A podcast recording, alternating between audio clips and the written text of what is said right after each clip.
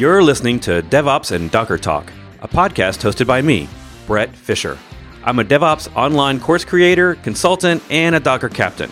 This podcast contains clips from my weekly YouTube live show where I host a real time Ask Me Anything style chat with guests and anyone who shows up on YouTube chat, many of whom are students of my Docker courses. You can find out more information, including show notes for this episode at bretfisher.com slash podcast. That's B-R-E-T-F-I-S-H-E-R dot com slash podcast. Thanks for listening.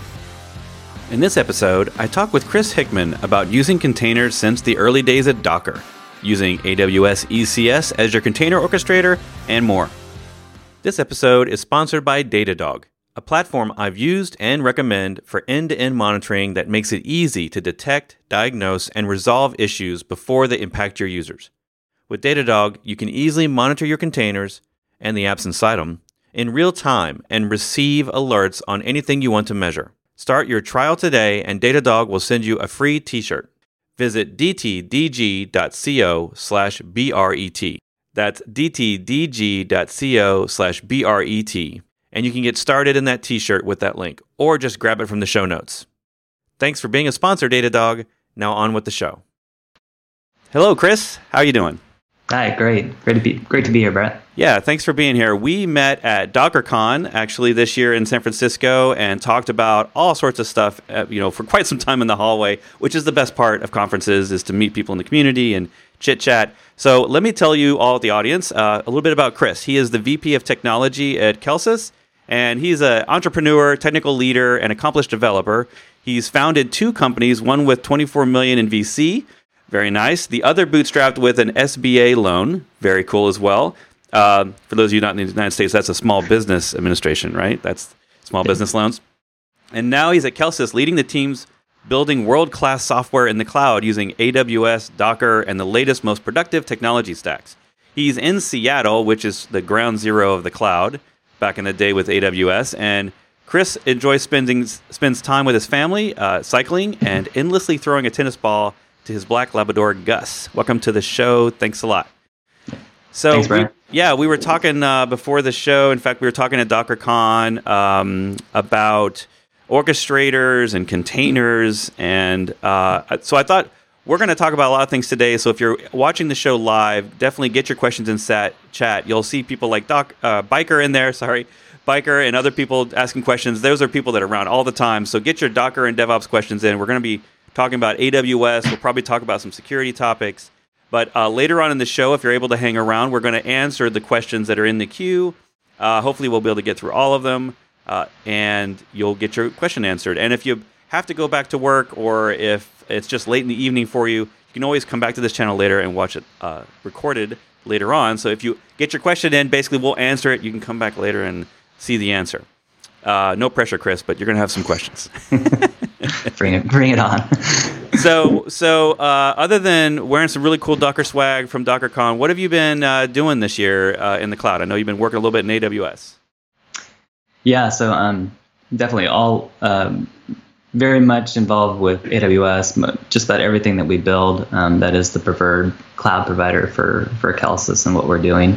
Um, just be, and one of the reasons just being there the, all these cloud providers are advancing so quickly. The technology is changing so rapidly. Um, they're just have thousands of people working on these new um, capabilities and services, and trying to keep up with one, let alone three or four public clouds, is yeah. it's it's kind of impossible, right? So um, right now, I mean, no one's going to get fired for choosing AWS, um, right? It's not it's not going anywhere. It's the um, IBM soon. of the cloud, right?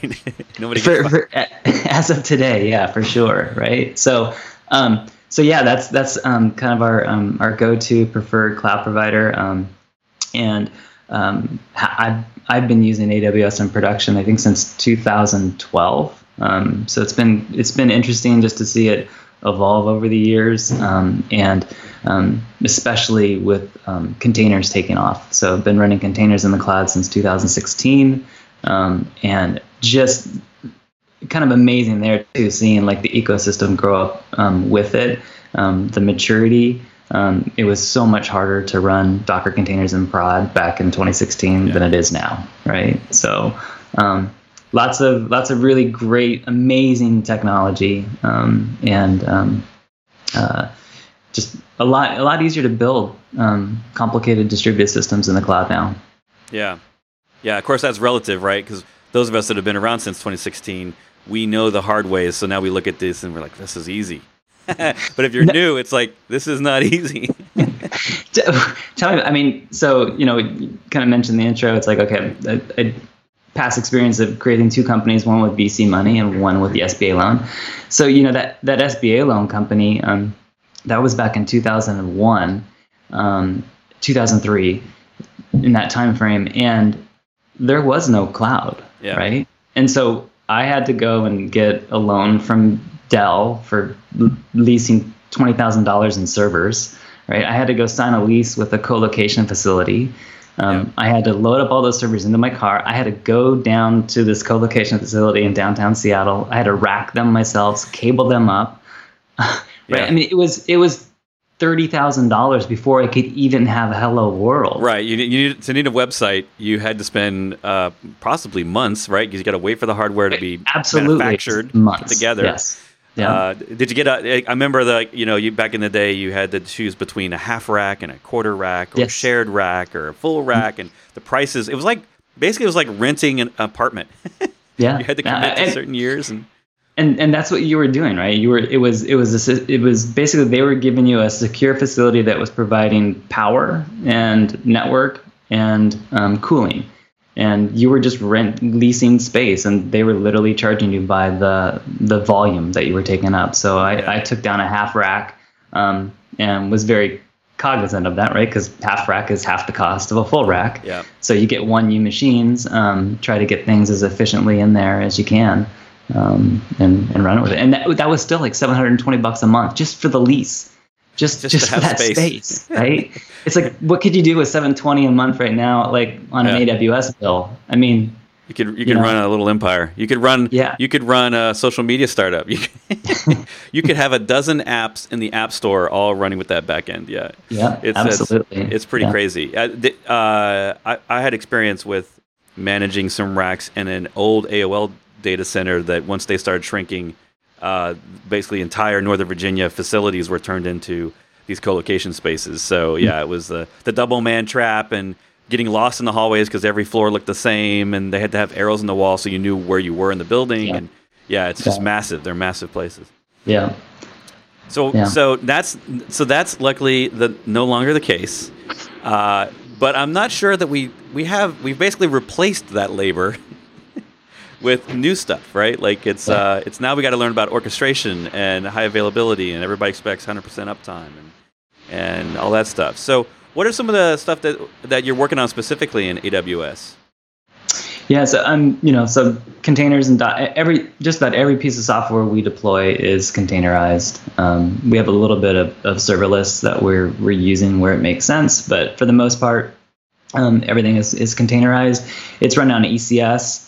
Um, so we we and which is Amazon's um, version of orchestration for Docker containers. Mean, everyone very familiar probably with Kubernetes and Swarm um, as two of the the primary orchestration um, systems, but uh, Amazon has their own called ECS, um, and we use that. Um, it's it's a it's very mature, robust. Um, because we're all in at Amazon, using the Amazon version of an orchestrator makes a lot of sense. There's just really tight integration with the rest of Amazon services.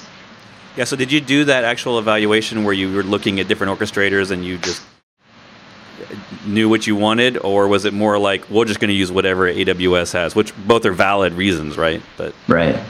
Yeah. I mean, so again, I mean, I've been uh, been running containers in Amazon since 2016. At that point, Kubernetes was not there really, right? right? Pre so, 1.0, yeah. Yeah. So yeah. Um, there really wasn't any other option um, other than ECS. Or at, actually, at that point, ECS was rather new. Um, most people were running Docker containers manually yeah. right? Like installing Docker on a VM in the cloud and then managing start stop of containers. I mean, just really crazy stuff. Um, yeah. So, um, uh, so ECS was really the only option at that point. Um, and then, you know, as you just continue working with it, it gets uh, um, just the, the, built up knowledge. Um, so when Kubernetes comes out, it's like there's not really a compelling reason to switch. Right. Um, you know, at that point. Um, so definitely aware of Swarm and Kubernetes, looking at like what what capabilities they have. Um, but with us not really being in a hybrid environment, um, there's not a, a, big compelling reason to go with something like Kubernetes. Right. Certainly not from a business perspective, right? If you're looking at business value, it's hard to justify uh, switching from one orchestrator to another, no matter which one you use. I think it's um, it's just like any any layer of the stack, right? That we implement, uh, you you know, unless it's truly plug and play, which it's very rare to see anything like that, where you can really just easily swap yeah. one out for the other. You've got to retrain people You've got, you know, it's there's a lot of you got to test. Obviously, there's a trust factor there where you've got to use it over time before you really start to trust it. And I think that, uh, you know, that's one of the things that one of the reasons why we all end up with what we consider at some point legacy is it because it always worked. yeah. And then at some point we hear from someone else that it's that's no longer the cool new thing, but it still works. And if we were constantly replacing everything with new things, we wouldn't be able to get any work done. So. Mm. Um, and, I, and I don't even think the ECS is old. Like it's not. It, it, just was. It was kind of there first. I think there was Swarm Classic, right? We mm-hmm. had Swarm Classic, and then we had uh, ECS, which runs on top of Docker as well. So yeah, um, uh, it's still. A, I think it's a very, very legitimate use case.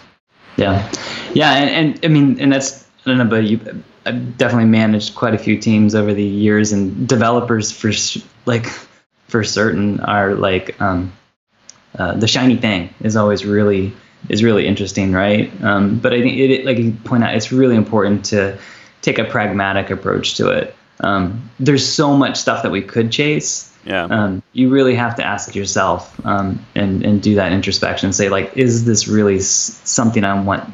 I really want to spend the cycles on, the resources on, because there's only you have only so much bandwidth, right, or resources in, on your team that you can do. So you have to really choose wisely. There's, I mean, think about all the massive shifts we've even had in the last like four or five years with kind of like cloud native becoming a real thing. So yeah. you have DevOps is a, is kind of a whole new methodology, and it requires a lot of, of culture process change um, different ways of people thinking with with now having like a CI/CD pipeline and what what that entails and um, you have containerization represented a very big mind shift in developers um, and and um, operators and, and whatnot. So there's lots of new things to um, to go chase after. The the bleeding edge is always there, but you you can't you can't chase everything on the bleeding edge. You'll never get anything done, and you're going to get cut, and you're going right. to get cut, right? Yeah, especially if you have a boss, right? Like most of us do, and it, uh, you know when you when you try to sell them on the new idea, the new thing, and uh, and then you do something with it, and then it doesn't work right, or it fails, or it, it takes too long, or whatever. It kind of tends to be on you, and yeah. uh, that starts to affect your reputation. So uh, a lot of us, I think, um, especially when we're passionate about technology, we want to we like something new, and we want to use it in our company, and a lot of times you have to sort of put your put yourself on the line to be able to implement that and, and prove that it's worth something. Um, and that's that can sometimes be a scary thing, especially if you're a junior developer. You're not, or you know, you're just getting started in DevOps and you're not used to that level of risk involved. Um, you know, I think sometimes some of us get used to it, and mm-hmm. when there's failures, we're just like, yeah, you roll with the punches. Hope I, hopefully I don't get fired. You know, um, so yeah. So if you had, I'm just curious, if you had someone knowing a little bit about uh, Swarm and Kubernetes, um, if someone was on the fence, right? Because uh, you know, there's a lot of students uh, in my courses, and you know, one of the most common questions when we start talking about orchestration is which one to use. Um, that's true of all layers of the stack. I think a long time ago we were talking about do I use Puppet or Chef, right? Or uh, mm-hmm. Ansible, Puppet, Chef. Like people were, you know, every different layer of abstraction. I think we've all had uh, discussions around which tool to use. Um, are there any things that stick out for you that you really like about ECS? I mean, you've mentioned that it's you know it's just there. It's built in uh, AWS, mm-hmm. so it's streamlined with CloudFormation, and I'm sure all the other tools that you would want to use. But uh, can you think of anything else? So um, it's just it's maturity, right? So it's it's definitely um, I said it's been since I think 20 maybe near the, the end of 2015 is when it when it came out, right? So it's a mature technology. Um, they have lots of um, resources behind it. It's actively in development. Um, it has that tight integration with the other AWS services, which is a huge benefit, right? If you're in AWS, I mean, having that tight integration with things like load balancers, um, with um, Route 53 DNS, um, being able to do things like service discovery, almost like as a just you can just check a box now, and now yeah. you can do service discovery discovery through Route 53, right? Which is, I mean, which is pretty amazing. Yeah. Um, so uh, there's the, and then also it's just it's a very um, it's a much quicker um, uh, onboarding process. I think with ECS. So ECS is pretty quick for. I mean, you can be just brand new to it. Um, you can spin up a, a, an ECS cluster and start running containers on it literally within an hour. Um, and I don't think you can say that about Kubernetes. Right. Like just starting from scratch, right? Yeah. Like, unless you're using a hosted one, right? Yeah. Like, yeah. And, and even then, uh, you got to know your YAML. Where, mm-hmm. uh, I mean, there's something to be said. I mean, about sort of like the single single vendor solutions.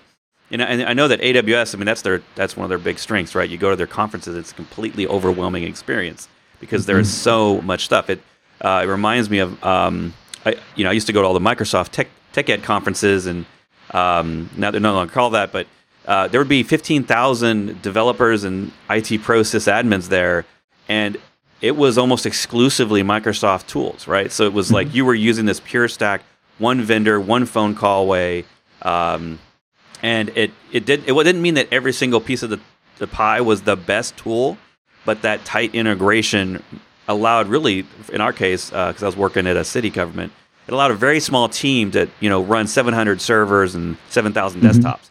Um, yep. You know, there was less than 20 of us. So it and I, I can imagine that's this very similar experience to AWS where if you when you have all those tight integrations of that time savings, you don't have to implement some other DNS solution for service discovery. You don't you know you can probably use the same AWS CLI to do all these things. I can imagine um, that it's very alluring to, or, you know, it's, it's, it's going to be a lot of gravity there to prevent you from wanting to leave to another tool for sure. Yeah. And, and again, I think it, it just comes down to just pragmatism and like just the right tool for the right job. And you just have to ask yourself, like, I want to build a reliable, robust, distributed piece of software, right? I want it to be up. Um, I need to be able to to observe it and monitor it. Um, you know, what's the what's the quickest way there? And like and i want to make sure i don't want to reinvent the wheel either right? So like this is actually an amazon they love talking about undifferentiated heavy lifting right?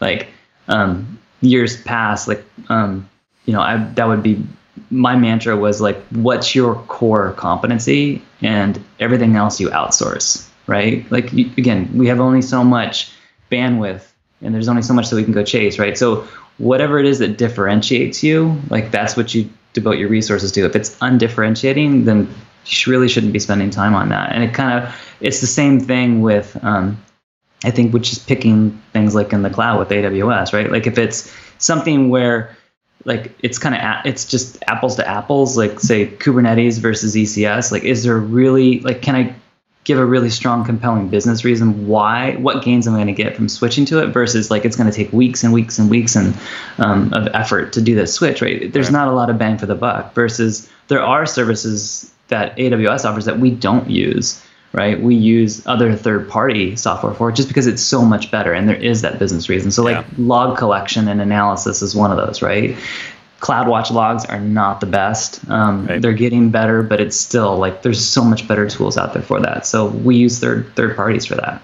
Yeah, yeah. Uh, I haven't used it recently. Uh, the last time I used it was uh, CloudWatch logging was right when they finally made search possible, mm-hmm. and uh, and we were already on Datadog and other solutions at right. the time. And uh, uh, it's it's interesting to hear you say that because I I wasn't really sh- up on the latest. Uh, you know, is, is CloudWatch truly a competitor when you start looking at some of these other advanced tools? Of course, you got to pay for those other tools. CloudWatch yep. kind of just comes out of the box.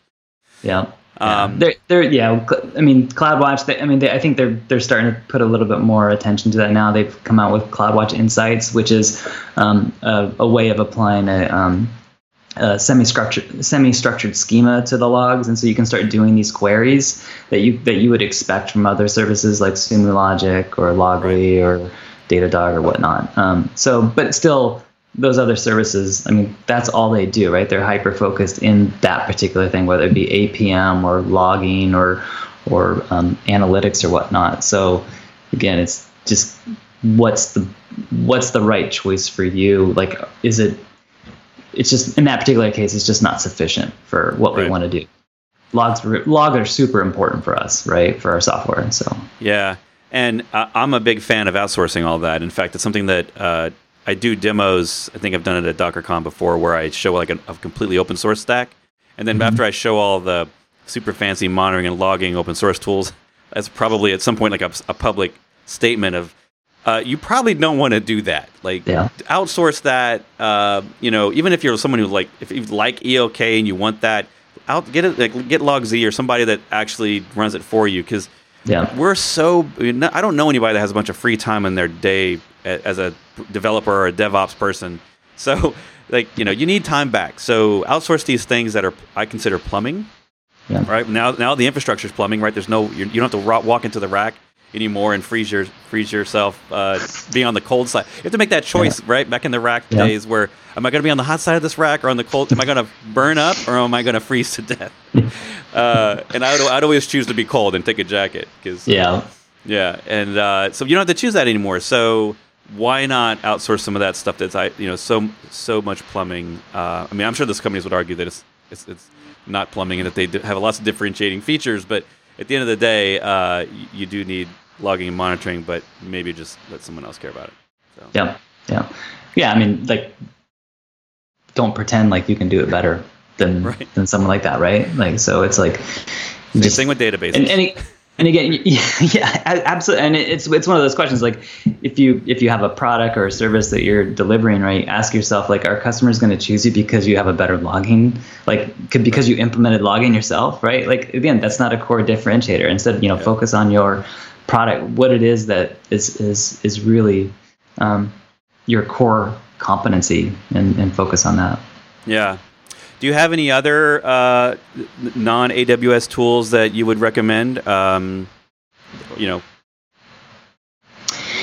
Yeah, so I mean, for as far as like CI/CD pipeline goes, yeah. I mean, um, AWS has you know they have their whole um, CodeStar um, suite of tools, and um, honestly, I think it's it's kind of still scratching my head on like why they're doing that um, because there's just so much better tools out there. So we yeah. use Circle CI. Um, okay. Circle CI is is is, is wonderful. Um, does does it anything and everything that we need it to do. Um, and and that's hosted, right? The, that's it is. Mm-hmm. Yeah, I mean, I, I, you you can get it. I think um, uh, self-hosted if you want. Um, okay. They do have that that capability, but yeah, we we just as a service. Um, and we there's some issues there with like what happens when you want to actually do um, uh, uh, like integration, auto, auto, automate integration test, um, where you need to to um, actually call into services that are inside a um, inside Amazon. Um, so there's there's some, but that's really about the only limitation there. Yeah. Um, everything else, I mean, just doing the the good hygiene stuff, right? Whether it be like linting, running, you know, automate the automated tests that don't require integration environments, um, uh, image uh, scanning, other security scanning type things, um, code coverage, metric, static code analysis, um, verifying builds, pushing builds, yeah. publishing builds. I mean, all that stuff. Yeah. just totally do make make it automate it, make it part of your pipeline. So Circle CI works great for us. It's the workhorse of our pipelines, right? it is. It, I mean, it, think about how much time it saves, and, and yeah. like it just it's not only that, it just prevents so many mistakes. It's it's just a it's a really good like um, making sure all the boxes are checked um, and eliminating the human element of like just the fatigue of like, hey, did this happen? Did you did you run this test? Did you did you check for this or that? Yeah, and to think ten or fifteen years ago. Uh, we were paying teams of people to do all that manually, and then you would schedule a, re- a release every six months, every year, and then they would spend six weeks, eight weeks doing all of the stuff that basically is done for you in a matter of you know minutes, uh, automated on a daily basis. It's uh, it's it's an amazing transformation. Uh, it's it's caused a lot of people to have to you know rethink their job strategy, but mm-hmm. uh, that's the way of tech, right? Uh, you've got to keep working yourself up the stack and keep keep flexible. I think that's a common trend. Being an educator in the in the industry is you see a lot of people coming in and they're transitioning out of uh, maybe they're in a, a, a, purely operations traditional role and they're trying to get more closer to developers with a DevOps role. Uh, you know, you see a lot of change and uh, and sometimes I hear people and they're frustrated, and uh, I try to my without sounding like a jerk, because obviously in a bind, I'm, and I'm always like, well, if you if you hit your if you hit yourself to one thing and you do that only one thing for years, that is a little scary because if that one thing is no longer important, I mean, uh, think about mainframes. I worked at uh, several companies that had mainframes, and eventually they had five, then they had four, then they had three developers, they had two, and then eventually they had one one guy that was retired and would consult to us whenever we needed him. We still had the mainframe, mm-hmm. but it was it was running Linux at that point. It was running Linux VMs, uh, late two thousands, and he he came in to do a couple of things every month. Uh, uh, you know, he was living the good life in retirement, and then and the plan was once he retired, we didn't need anybody. Like we were going to just get rid of it or something. So, right. um, I think that's true of every. I mean, I've not seen someone that's doing the same job they were doing 20 years ago, you know, or, yeah. or even 10 years ago. So it's really rare. And I think that uh, for advice for y'all just getting into this world, learning is a part of your lifestyle. Like, uh, take a half a day a week and just read something, learn something, try something new. Even if your job doesn't require it, just maybe ask nicely over time to get your boss to you know, the nice thing is if a boss lets you have like four hours a week for self improvement, learning stuff, because it's going to help the company if they don't see that. Um, and you definitely need that in I think in every role of IT. Um, even if you're just in operations and you're you're sort of still in the in the data center, uh, just clicking clicking uh, clicking the things, making sure they work and all that stuff. I still think that that role is changing and that you uh, definitely want to start learning. So you know, hey, I got some courses. You know, so same same as self promotion. Yeah. You might you can learn something yeah. for ten dollars. Click the link over there. And you know, and I mean, just to underscore, I mean, that is such an important point. And I, I mean, I am a huge proponent of that as well. Like, I would say, like, if you're in the tech industry, it's not just a part of your job. I would actually say it's probably this is your biggest asset mm. is the ability to learn, right? The growth hacking, the growth mentality, because the rate of change is accelerating. It's not even constant anymore, right? It's five years from now, the environment is going to look dramatically different. And so, I mean, we may not be talking about Kubernetes, we may not be talking about containers. Um, and we're going to be talking a lot more about AI and ML, I guarantee you. Um, we're going to be talking a lot more about automation. Um, we're going to be um, dealing a lot more with statistics and data. Um, so, you you have to have that growth mentality because it, it's going to change. And if you yeah. and if you, if you specialize like you have to be really really careful about that um, and um, make sure like what you're you're picking like make sure you understand like the pros and cons of that. And even if you do specialize just make sure you still have that growth mentality. Yeah. Um, be, you know be learning. Like you can go deep in something but just make sure that you're still you're, you're still learning and understanding like what's going on in the in the landscape because you it will pass you by. I mean, it's it's kind of like doggy paddle, right? I mean, you are it's it's kind of a furious doggy paddle um, in the deep end of the pool, and if you stop paddling, yeah, yeah, it's over. Yeah, eventually, it's not gonna you're not gonna be paddling anymore. The, yeah. uh, the, something we've talked about on this show several times before is uh, a great analogy I heard from uh, a guy named Mark Minasi, uh, who's a tech tech trainer, tech educator, uh, news guy. Uh, 15 years ago, I think I heard this was at one of his he ran a little conference here in Virginia Beach, and it was just a couple hundred people. It was really fun. And uh, someone talked about that uh, when you when you look at the if we have a, a, pure generalist over here, and we have a pure specialist on the other end, and there's a wide spectrum in the middle, right? Mm-hmm. And on both ends of that spectrum, you're at risk. Um, it, in other words, um, a generalist typically doesn't get paid well just because that's almost like tier one tech support kind of generalist. They just know a little bit about a lot of things, but can't really go deep. Um, and the specialist, like you're saying, is is now uh, you know decades later we now realize that that is actually risky when you when you're really specialized on just one thing. Mm-hmm. And so he talked about the middle being the optimum path for the future, which he called the versatilist, which was I, which was basically, uh, and it had a nice little graph to show off that you're a specialist in, in an ever increasing amount of areas. So you go deep in a topic for a while, and then mm-hmm. you hop to the next topic and you go deep in that. So you become not quite as deep as a specialist, but you're not near as weak as a generalist. And that, that strength and the, the pace of technology and everything, that was going to keep you both well paid and employable. Um, yep. And I've found that that, uh, that insight has helped my entire career uh, you know, sort of stay on track when I feel like I'm either getting too general or too specific. Got to get back in that middle. Yeah, yeah absolutely. Yeah, we, it, it's um, a term we've used is a um, T-shaped.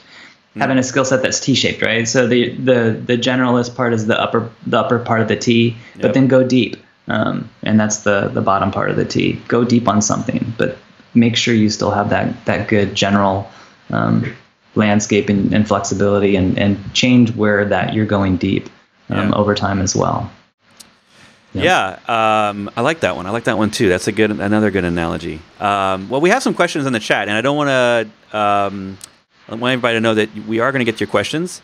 Um, so there, uh, there's a couple of things we haven't mentioned. By the way, you have your own podcast uh, that uh, I found months ago called MobyCast, right? Right. Yeah. So we we um, myself and um, my colleague John Christensen, um, and uh, we we were actually uh, we were actually thinking about like, okay, how do we um, uh, kind of share some of this knowledge that we have about um, just Docker and containers? Um, it's one of those things we we had just gone through this process of I had introduced our team to this, um, and I came to Kelsus in the beginning of 2017. So I've been here about two and a half years.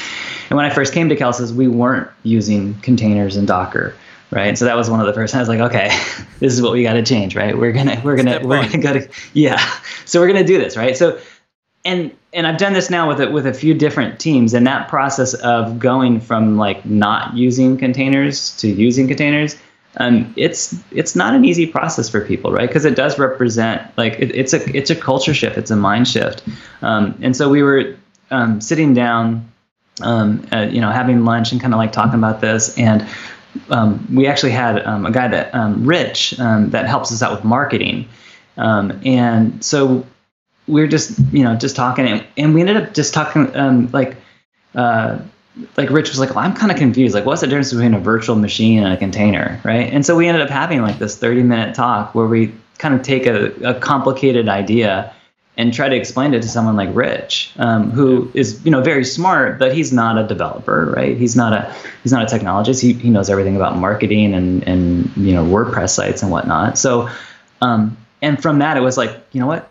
Let's let's do let's do a podcast like this. We think that this would be interesting. So that was um, a little over a year ago. I think we're on we just got done taping episode 70 we do it once a week um, comes out on wednesdays um, and it's it's been a lot of fun. And so we we originally um, called it mobycast because we really focused on docker and moby being the, the mascot of of docker. Um, and we kind of quickly within the first 10 15 20 episodes it's like well there's only so much we can really say about docker now. We kind of kind of covered that right? So we're gonna we're gonna we're gonna branch out and we're gonna talk about just basically what does it mean to use to build modern apps and, and cloud native environment um, and everything that goes along with it. And sometimes talk a little bit more about on we'll, we'll get into um, you know just business landscape and just like what's going on in the community between companies and um, sometimes we really go deep in, in, technical topics but it's it's been a lot of fun um, it's a learning process too i don't know about you but like after you know the first the first 10 episodes are a little rocky um, yeah, right. and, and it's a lot of work right i mean to it put on so, Oh, so yeah, much work. You think that people just sit down and turn on a you know a phone recorder and you can talk and then just put it on the internet, but it's a lot. It's a lot. It is. It is. It's a lot. And the, I think that I found out the more that you do it, um, and of course, like the more audience you get, right? Like your the responsibility you feel towards it, right, grows, yeah. right, yeah. and the and the pressure for that grows. So I, I definitely find myself now spending a lot more time on it, preparing, trying to really make this the best that I you know make it the best show that we can. Um, versus early on, it was a little bit more ad hoc. And I think if anyone else is interested in stuff like this, uh, I don't. I'm going to just guess you don't regret any of it, right? like no, you had to start it, somewhere. Like yeah, yeah, you do. And I mean, the thing is, is like just persistence and grit is like key here, right? Like mm. how many like there's a lot of people. I mean, anyone can go do a podcast, right? Say I'm I'm creating a podcast and go do it, right? And it's one thing to do it, you know, three, four episodes, but then that's kind of like usually what happens, right? People fall off. But yeah, um, if you're gonna do it, commit to it and stick with it. Um, and it's it is it's a lot of fun. Um, it's it's cool to interact with other people to hear like to see like you know get reviews or ratings and just know that like you're not just talking into the ether um, that um, folks are listening to it we we've had people reach out to us like um, people in the investment community that are analysts right that are recommending stocks for their you know their portfolios and coming to us and asking us for advice in the in the in the tech industry like what's going to happen you know this company versus that so that's it's it's really that kind of stuff definitely reinforces it and makes it very rewarding, and it's it's just fun to do too. Yeah, yeah, it is, uh, especially when you're doing it with friends. So yeah, yeah that's the uh, that's the fun part. I, I, I, love having friends on the show, and you know, uh, interesting people, and um, that that's what that's my highlight is. Yeah, and getting all the feedback is always uh, fun as well. Um, let's get to some questions. Let's talk sure. about. Let's talk now. Of course, the rule on this show is that there are no rules. Um, but of course, we we we get to pick the questions, right? So if you know you don't ask a question that we like, then we're not gonna we're not gonna answer it. Um, and uh, biker 2010, uh, who's like probably number one question asker on the show, like he would get the award for the most questions asked. Uh, met at uh, DockerCon. Uh, he he jumps in with the first question, talking about Docker Compose. He says, "I've been struggling with the subtle differences of Docker Compose and Docker Stack Deploy YAML." In particular, how labels are used. The very simple Traefik getting started example works fine with Compose, but fails when the same file is used in a stack um, until the labels, until you move the labels a little. Could you make a few comments about the differences? Uh, I think I think really what you're talking about there, Biker, is the fact that in the Compose format, uh, labels can be at the container level or at the service level. So this is kind of similar to Kubernetes, where all these different orchestrators have um, layers of abstraction. And so in Swarm, it goes there's the container, then then there's a task that runs that container, then there's a service that runs that set of containers or that set of tasks. And then if you go to stacks, the stack YAML file uh, is sort of a, an abstraction higher, and it's multiple services, many services and volumes and stuff like that. So one of the mistakes that people make with labels, because it is, uh, it's, it's just it's, it looks like you could just put it in there on the, the service, but sometimes different applications like Traefik will require them to be at a different level in that layers of abstraction. So I believe with Traefik, you need to have it at the service level, um, not necessarily at the container level. So you have to put that uh, in your YAML. You have to move that because Docker Compose doesn't know what a Swarm service is, so Docker Compose doesn't have that understanding. So yeah, you do have to move those uh, those basically in the YAML from the service itself down, I believe, under the deploy section. So uh, hopefully that helps. Pretty pretty uh, tough question right off the bat to see if yeah. one of us knew that. That's pretty. Um, that's pretty deep. Yeah. that's pretty deep. Well, Biker and I have had lots of conversations. Uh, he's, like, he's so we, we know each other. He knows what I know, and uh, and I know what he's working on. Um, he's, tes- he's, testing you. Yeah, that's right. That's right. Challenge accepted, sir. uh, Char- Charlie asks, uh, could you tell us what camera you use? Uh, I actually was. I needed to look this up. Um, the camera I'm using is a Canon mirrorless uh, M50, and uh, there's a website, and uh, I think it's called kits.com. let me find it. No, kit singular. Yeah, so um, here, I'll put this in chat. It's kit.com slash Bret Fisher. Uh, it's actually a list of all my hardware and most of my software that I use in different setups. It's a website designed to help uh, creators share their kits, essentially, of, of tools. So go check that out. Um, it's kits, kit, sing, uh, singular, kit.com slash Bret Fisher. Um, let's see. Oh, and you know what? Uh, my team put it in the chat already, so I didn't even need to say it. Uh, so yeah, bikers back. Uh, let me see. I sold my company, moving everything to Docker. We're moving from our own 300 server farm in, to Azure. And his butt's on the line if the web servers aren't harder, fast, faster, better, stronger. so yeah, perfect. Exactly. I mean, part of our job in technology is not just to run these things, but also to make decisions. And sometimes we end up t- having to take all this risk on our shoulders. The best part about a job, the, uh, all the best jobs I've had are where the my boss was always going to defend me. Like even if I made bad decisions, he was going to go to bat for me. Um, you know, to management, and that's always great when you you know you you know that you're given a little bit of allowance to take risks, and you can try things and not worry that you're going to suddenly be fired because something didn't go the way you appreciate it. Of course, you know you might you might have a stern talking to. yeah. Yeah, uh, I mean, if you don't if you don't have a supportive um, manager like that, then probably should spend a little bit more time on LinkedIn. Yep, yep. I think uh, after having done this over now over 25 years, I would say pick the boss, not the job. Um, yep. You can do lots of. If you have a really great boss, you can make f- work fun and enjoyable. But when you have a bad boss, everything else starts to suck. Suddenly, you want yep. more money. Suddenly, you want you work. You feel like you're working too long. Like suddenly, all the other things become a problem because your life just isn't fun at work. So yeah, pick the boss. Yeah.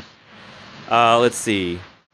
John's up. Uh, do you have any advice for moving 50 plus microservices, microservice set of applications that are not micro at all, uh, over to Docker and containerization in any way that isn't a big bang approach, and orchestrating the resulting mixture of containerized and um, non containerized elements during the transition. So, what do you think? Do you have, uh, Chris? Do you have any? You've probably gone through some of that. Yeah, I mean, it, this is this is lather, rinse, repeat, right? You have to, you definitely have to do it incrementally, um, and so it's kind of, I mean, um, kind of hard to understand like what what you're actually starting with there. Um, you know, if there are truly 50 independent services, um, then containerizing them and moving them you know in, into that environment should be rather straightforward if they're more intertwined um, and not truly independent then it gets a little bit a little bit trickier but um, with any of these kind of migrations it's always it's divide and conquer right like it's not going to be a don't do a big bang and there's way too much risk with that there's there's there's no rollback there's um, it's just a lot of a lot of work and then you flip a switch and you just really just praying that it all goes well. So divide and conquer, do it bits at a time, figure out what's the what's and pick the the the easiest stuff first, right? Especially if, if this is new to you. Um, so if you've not been running containers in production before and this is the first thing, like don't pick your the most critical piece of the system, right? Pick something that is more on the on on, on the edges that yeah. you know if it, if it did go bad, right? Like it's not going to be the end of the world. Yeah, yeah, that's good stuff. I think so, sometimes that one of the things I also uh, recommend. I mean, I, I, think both of us are going to say definitely don't do it whole hog. Like, uh, you, you know, even it, that would mean that you would have to do months and months of testing, and just you're basically you're that would be like a waterfall approach to infrastructure. you want to think of it more on a agile DevOps approach of I'm going to change the smallest part possible, and then I'm going to just rinse and repeat. So. Um, uh, you know, think of think of don't move your databases first. Move your databases last, or better yet, just have someone else run them. Um, you know, things that are stat uh, that don't require persistent data would definitely be my recommendation to go early. Is you find the things that if the container goes away, uh, you just make a new container, like a, a web app, an API, something like that, that doesn't have persistent data store requirements because that just adds more complexity to you getting it up. And and one of the things about containers when you're doing migrations for the first time with a company, this is kind of like you know I'm sure Chris was around. We went from physical infrastructure to VMs.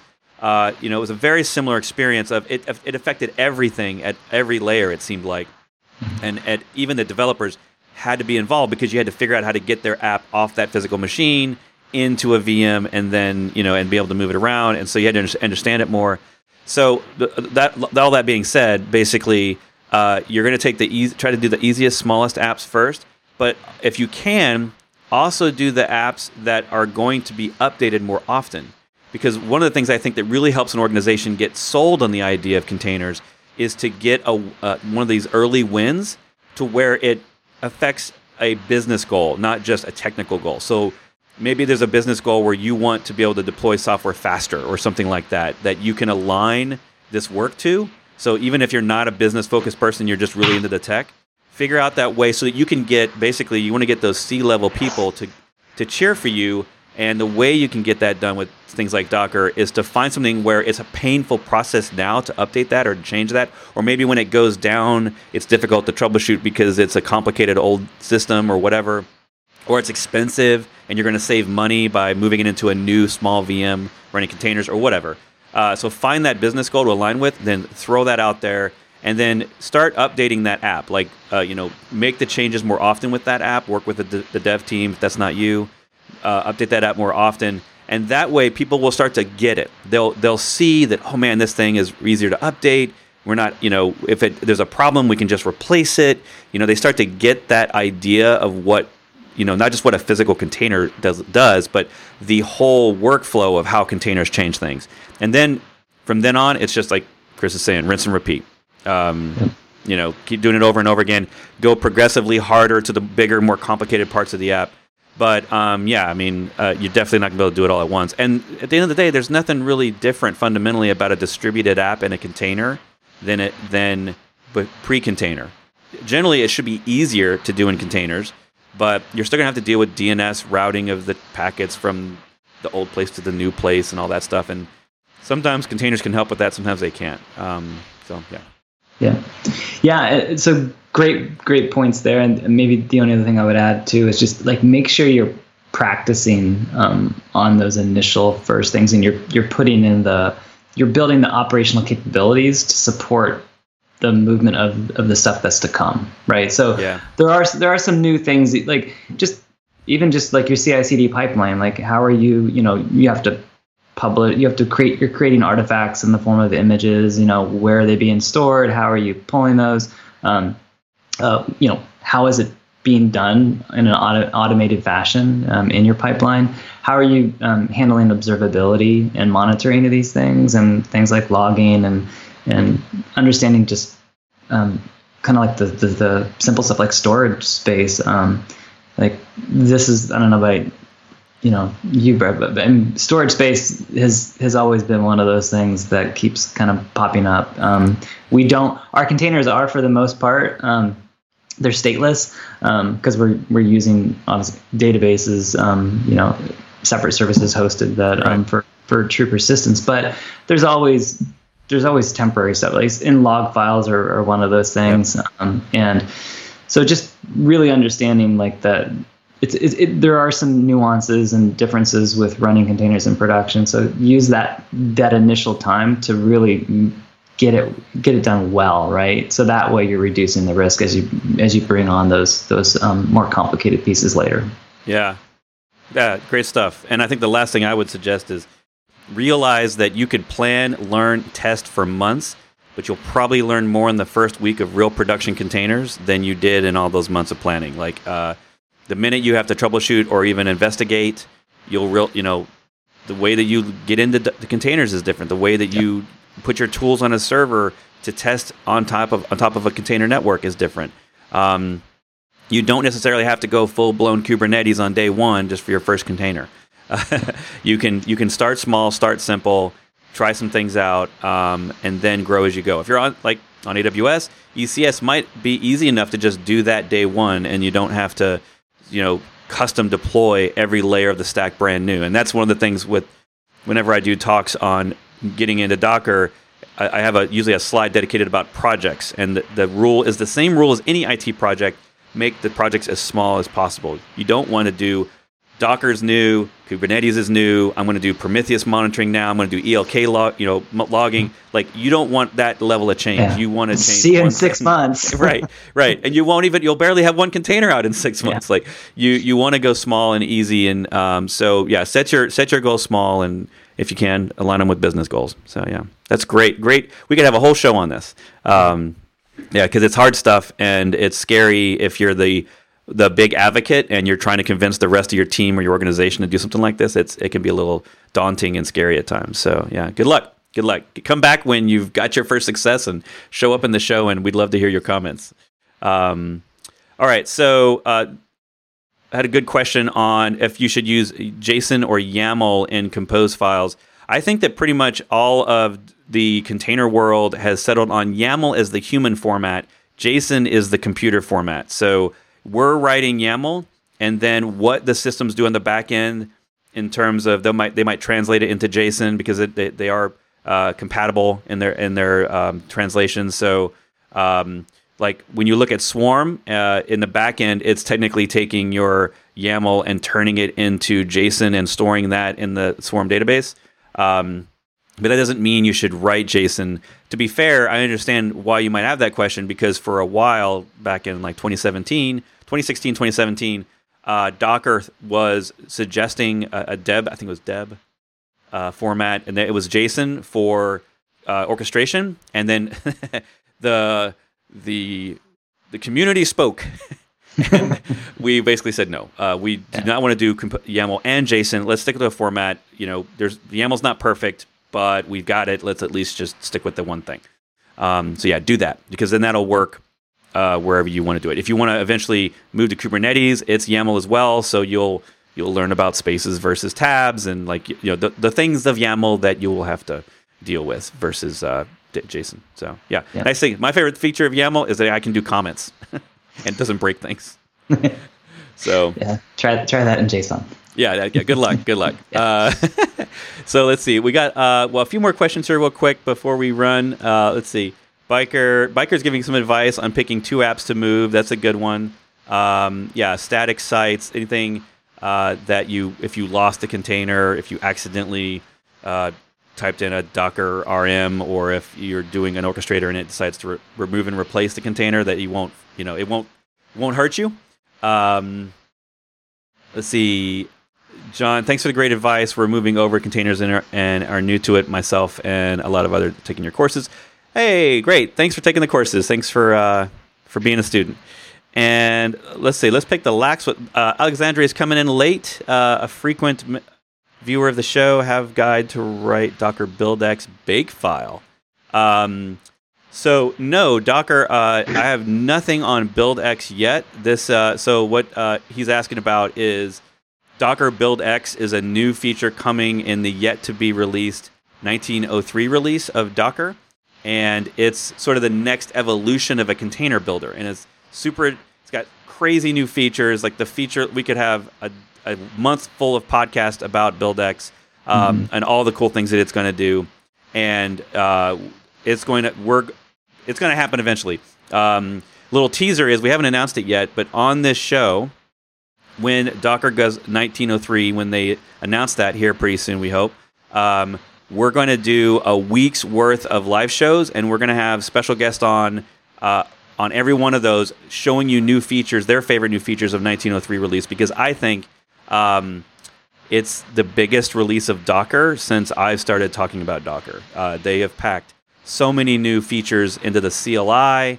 Um, not so necessarily, not so much into the engine. Uh, a lot of it's in the CLI, but th- they had to backfill. They had to add this stuff to the engine, like the new builder. You can now have build environments. You can have build farms where you can de- uh, you can build run a single build command locally and it builds across a series of servers. So Docker itself is changing the CI/CD game just by adding these features to the Docker CLI. So I'm really interested to see how people uh, and how the CI/CD companies change their approach and how much more they implement Docker into their toolkit because um, basically, I feel like at the end of the day, a lot of this is just turning into something that runs a bunch of Docker builds and Docker commands. Is that that's what a CI/CD system is turning into at this point?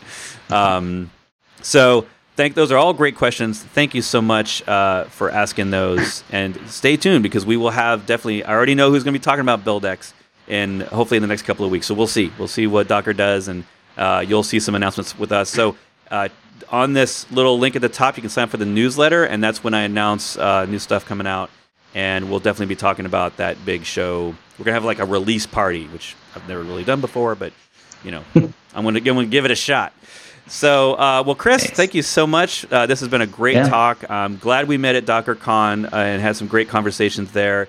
Yeah, Um, me too. Yeah, for those of you who are just joining or missed, um, check out Chris's podcast himself. It's on MobyCast. You can find that where all podcasts are played, right? Yes, absolutely. MobyCast at .fm, I believe, is the website. Uh, Mo- yeah, M- Mobycast FM. Dot Yeah. FM. Yeah. Yeah. And you can also find Chris on his Twitter handle here if you want to reach out to him down below uh, his talking head there. Uh, Chris, uh, what's uh, where else can people find you on the internet? Or uh, people can reach out to you? Is Twitter the right way? How can they Yeah. reach out and have questions? T- tw- Twitter works for sure. Um, I'm actually a LinkedIn guy too, so LinkedIn. Um, find me on LinkedIn um, and uh, GitHub. Um, Yeah. Well, great. Well, good luck with all of the AWS work, um, and I look forward to hearing uh, some updates on that as you uh, as you keep advancing the Docker the the Docker tooling and automating all the things. And maybe we'll just have a whole show dedicated to automation someday. yes. So some real some good examples because I think that's challenging for people to figure out all the steps and the things that they want to automate and how to do it. So. Indeed. Um, yeah, so thanks a lot, everyone. Uh, we will see you next week back here on Thursday, uh, same time, same place on the internet. And um, thanks for watching. Great. Thanks, Bret. So thanks for listening, and I'll see you in the next episode.